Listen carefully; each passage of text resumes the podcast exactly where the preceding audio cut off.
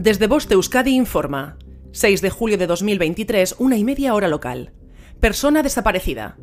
Erika García desapareció el día 4 de julio de 2023 en Leioa, Vizcaya. Posible localización en Girona. Tiene 16 años. Mide 1,70 y pesa 60 kilos. Tiene pelo de color negro y ojos color castaño. Tiene constitución delgada y se desconoce la ropa que llevaba en el momento de su desaparición.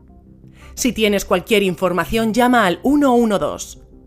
Gracias de antemano por tu atención y colaboración. Fin de la información. Voste Euskadi, entidad colaboradora del Departamento de Seguridad del Gobierno Vasco.